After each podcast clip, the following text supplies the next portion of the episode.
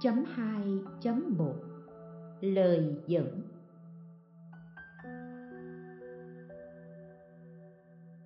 Trộm nghe. Giới là thầy của loài người. Đạo tục đều nên vân giữ. Tâm là chủ của hành động. Phàm thánh đều phải điều phục. Thật do tam bảo gia hộ mà bốn loài đều được thấm nhuần cho nên, kinh chép, chính pháp trụ hay chính pháp diệt, ý tại chỗ này. Vì thế, lấy việc trì giới làm công đức đã được hiển bày rõ ràng trong đại kinh. Tính thiện đáng tôn sùng đã được trình bày đầy đủ trong đại luận. Giới được ví như mặt trời, mặt trăng sáng chói tợ như bảo châu. Về nghĩa thì đồng với hương hoa, hương thoa. Về sự thì đồng với nước quý. Giới có công năng vượt qua biển lớn, nên được gọi là chiếc thuyền kiên cố. Lại có năng lực nuôi lớn mầm thiện, nên được gọi là mảnh đất bằng phẳng. Vì vậy, hàng bồ tát vân giữ không thiếu sót bảy may như vi trần. Bậc a la hán dự gìn không phạm lỗi nhỏ như hạt cải. Các ngài tha chịu khác mà chết chứ không uống nước có trùng. Tha bị trói mà mất mạng chứ không làm hại lá cỏ. Kinh thư chết, lập thân tu đạo rạng danh ở đời sau phải nên canh cánh bên lòng ngôn hành trung tính. Đầu thì để tâm buông lung như ngựa không cương roi. Hoặc ý dông rủi như vượng truyền cành không kiềm chế. Một khi phao nổi đã thủng, thì đường trước bịt mờ. Bình công đức đã vỡ, thì duyên lành bạc dứt. Hoặc giao du với người xấu kết bạn với kẻ hung tàn, cùng nhau làm loạn, tạo đủ điều tội lỗi mà không chút xấu hổ, không chút nhục nhã, ngày càng xa đọa, cứ mãi nổi trôi. Người phạm giới tợ như rau đai ngại cứu, cành lá đều đắng, lại như cây ha lê, toàn thân không có vị ngọt người này từ sáng vào tối, không có ngày xa nhiều kiếp trôi lăn, đau đớn vô cùng, thật khó nhẫn chịu. Thế là họ phải chịu cảnh vạ sắc, nước sôi sùng sục. Khí độc xông lên ngút trời. Lò than, lửa dữ hừng hực, thiêu đổ xé đất. Nước đồng sôi rót vào miệng ruột nát gan tan, cột đồng cháy đỏ đốt thân, xương thịt rã vụn, lăn lộn kêu gào, lời nào tả được. Nhưng nỗi khổ như thế đều là do hủy phạm giới cấm. 18.2.2 khuyên giữ giới luận đại trang nghiêm ghi. Nếu người chí thành trì giới, cho dù mất mạng vẫn được quả báo trong đời hiện tại. Xưa ta từng nghe, trong thành nang đề bạc đề có hai anh em ưu bà tắc đều thụ trì năm giới. Bấy giờ người em đột nhiên bị đau lưng sắp chết. Khi ấy thầy thuốc bảo anh cậu phải ăn thịt chó mới giết và uống rượu thì bệnh sẽ khỏi. Người bệnh trả lời.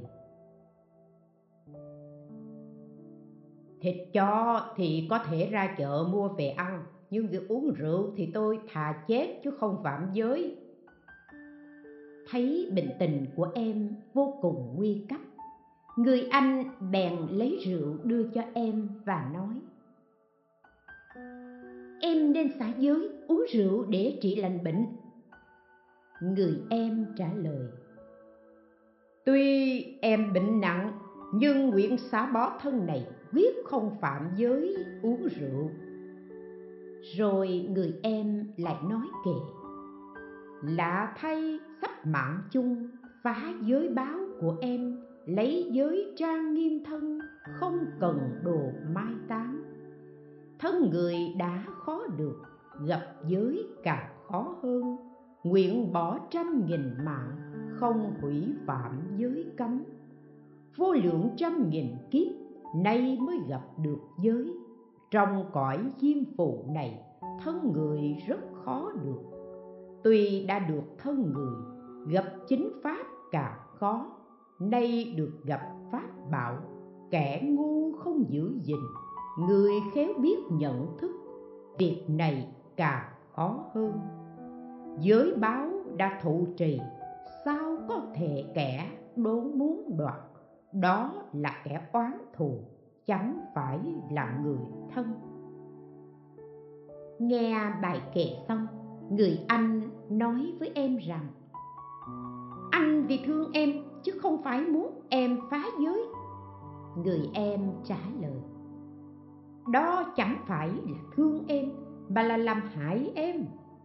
Người em lại nói kệ, em muốn về cõi lành, phá giới sẽ đọa lạc, xả giới cũng như thế, sao gọi là thương yêu? Em giữ giới căn bản, anh lại bảo hủy phạm.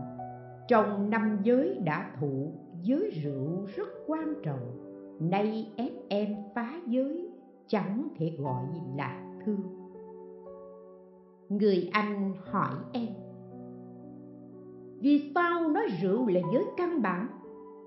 Người em đáp lại bằng bài kệ, nếu đối với giới cấm, chẳng dốc lòng hộ trì, sẽ trái tâm đại bi, rượu bằng đầu ngọn cỏ, còn không dám nếm vào.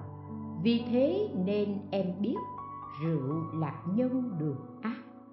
Kinh của hàng tại gia nói ác báo của rượu, chỉ phật mới biết rõ, ai có thể suy lường phật nói về ác hạnh, ba nghiệp thân khẩu ý, nhưng rượu là căn bản, khiến rơi vào đường ác.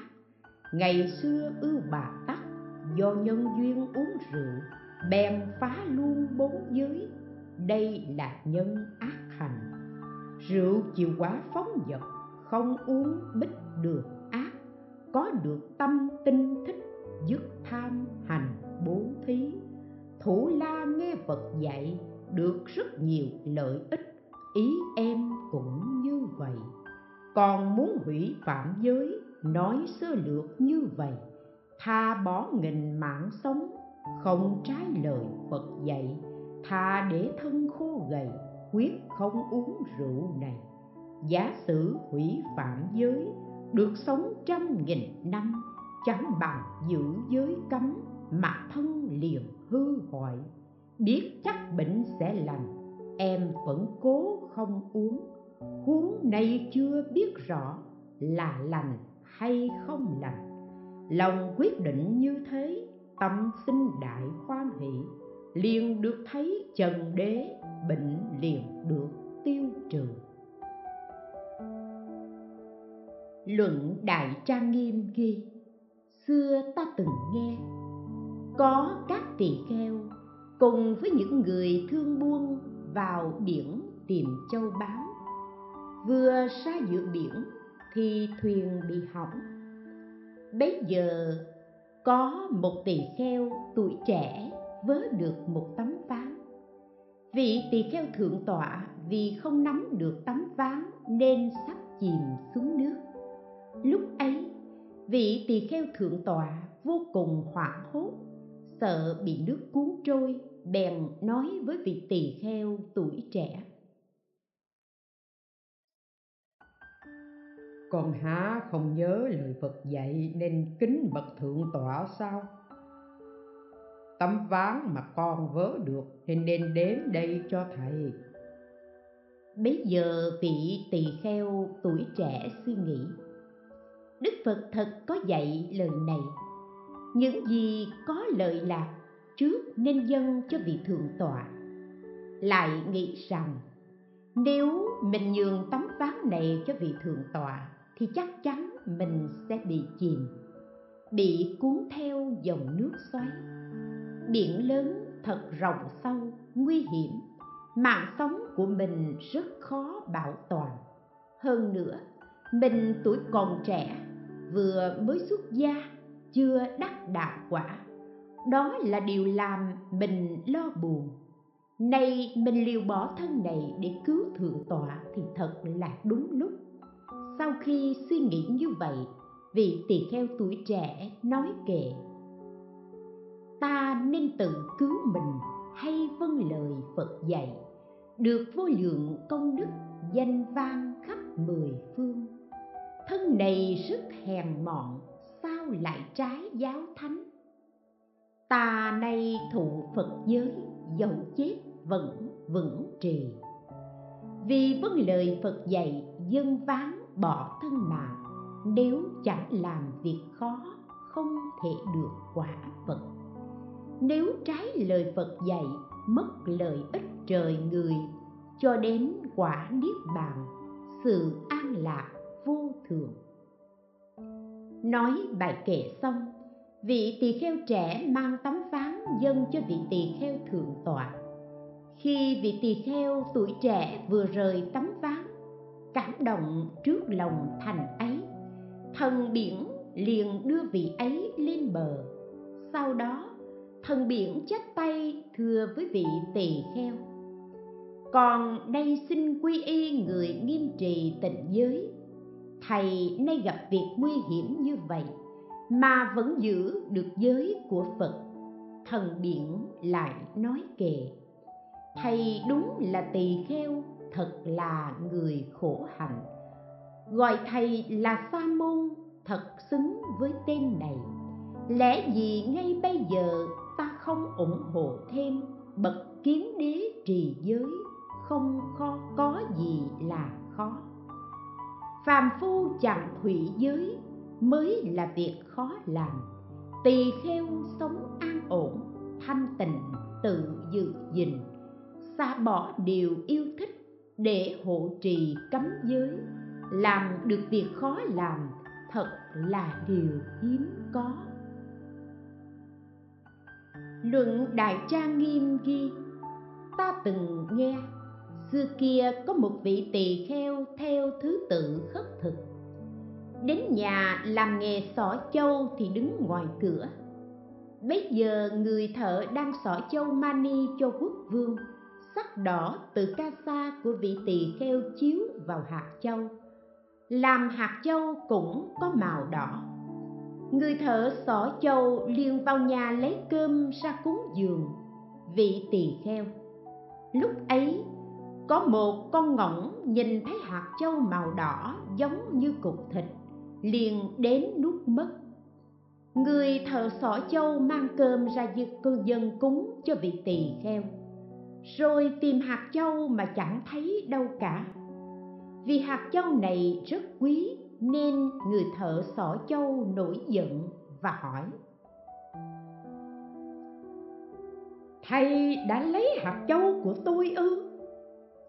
Vị tỳ kheo sợ người thợ sẽ giết con ngỗng để lấy hạt châu, nên tìm cách để nói được thoát khỏi họa này, liền nói, ta nay hộ mạng ngỗng thân mình chịu khổ đau. Không còn cách nào khác, chỉ biết lấy mạng thay. Nếu nói nó nuốt châu điều này không thể được. Nếu nói nó vô tội, thì thành kẻ vọng ngữ. Ta này xả thân mạng để cứu con ngỗng này. Nhờ duyên ta giữ giới, nên thành tựu giải thoát.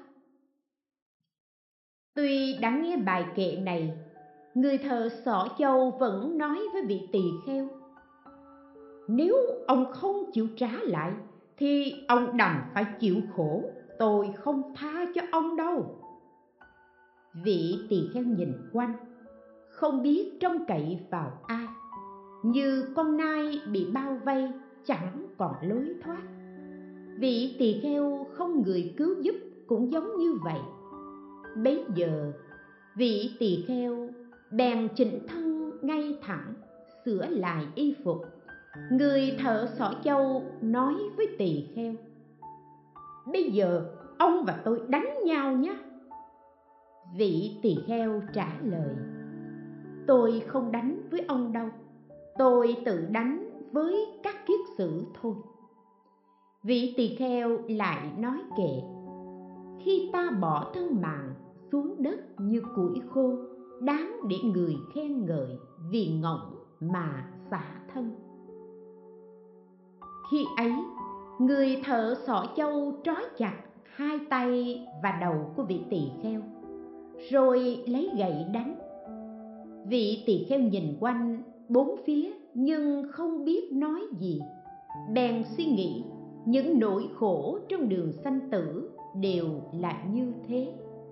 Tỳ kheo lại nói kệ xả thân tạm bợ này, đổi lấy thân giải thoát.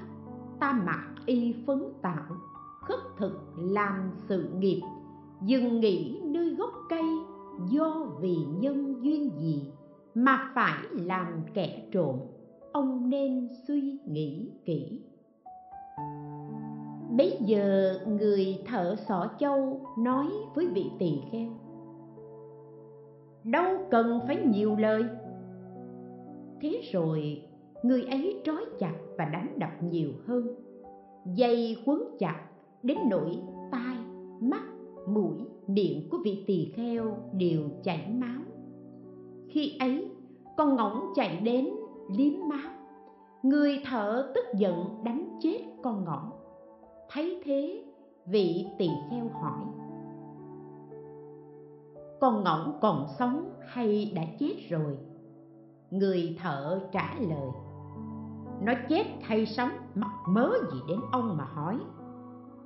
Bấy giờ, nhìn sang con ngỗng, thấy nó đã chết. Vị tỳ kheo buồn bã, rơi lệ, rồi nói kệ. Ta chịu mọi khổ đau, vì mong ngỗng được sống. Nay mạng ta chưa hết, ngỗng đã chết trước ta ta muốn cứu mạng ngươi, gánh chịu cực khổ này. Vì sao ngươi chết trước, tâm nguyện ta không thành? Người thợ xỏ châu hỏi vị tỳ kheo, rốt cuộc, còn ngỗng có cái thân thích gì với ông mà ông lại buồn khổ đến như thế? Vị tỳ kheo đáp, vì không tròn tâm nguyện nên tôi không vui người thợ xỏ châu lại hỏi, ông có ước nguyện gì? Vị tỳ kheo đáp lại bằng bài kệ, sư bồ tát đã từng xả thân cứu bồ câu. Ý tôi cũng như vậy, xả mạng thay ngỗng kia. Muốn cho ngỗng được sống lâu dài thường an vui, do ông giết nó rồi nên nguyện tôi chẳng tội sau khi nghe vị tỳ kheo trình bày đầy đủ, người thợ xỏ châu mổ bụng con ngỗng để lấy lại hạt châu. Vừa nhìn thấy hạt châu, ông ta òa khóc, nói với tỳ kheo, thầy, bảo hộ mạng ngỗng mà không tiếc thân mình đã khiến tôi làm điều sai trái này. Người thợ sọ châu lại nói kệ thầy thầm tạo không đức, tở như lửa vùi tro. Bởi vì tôi ngu muội chịu khổ trăm nghìn kiếp. Thầy rất là tương xứng với đức tính của phật. Do việc tôi ngu si, không thể quan sát kỹ.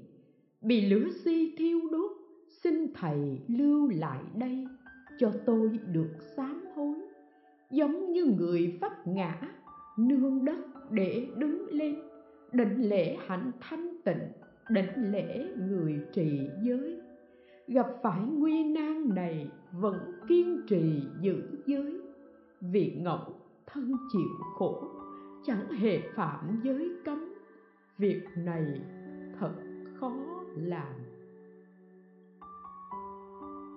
Luận đại trang nghiêm ghi, có các vị tỳ kheo đang đi giữa đồng trống thì bị bọn cướp lột hết quần áo. Lúc ấy, bọn cướp sợ các tỳ kheo chạy đến báo cho làng xóm biết nên định giết tất cả. Trong số bọn họ, có một người trước đây đã từng xuất gia, nói với đồng bọn nay chúng ta đâu cần giết họ. Giới luật của tỳ kheo là không được làm tổn thương cỏ cây bây giờ chỉ cần chúng ta lấy cỏ, trói các vị tỳ kheo. Vì sợ làm tổn hại cây cỏ, nên họ sẽ không bước ra để đi báo cho mọi người hay đâu. Nghe nói vậy, bọn giặc liền lấy cỏ, trói các tỳ kheo lại, rồi bỏ đi. Các vị tỳ kheo đã bị trói bằng cỏ, lại sợ phạm giới nên không dám bước đi. Thân không có y phục nên các tỳ kheo bị ánh nắng mặt trời thiêu đốt, mũi mồng, ruồi kiến, cắn chích. Họ bị trói từ sáng đến chiều, mãi đến lúc mặt trời tối, đêm đến, cầm thú rượt đuổi thật là đáng sợ.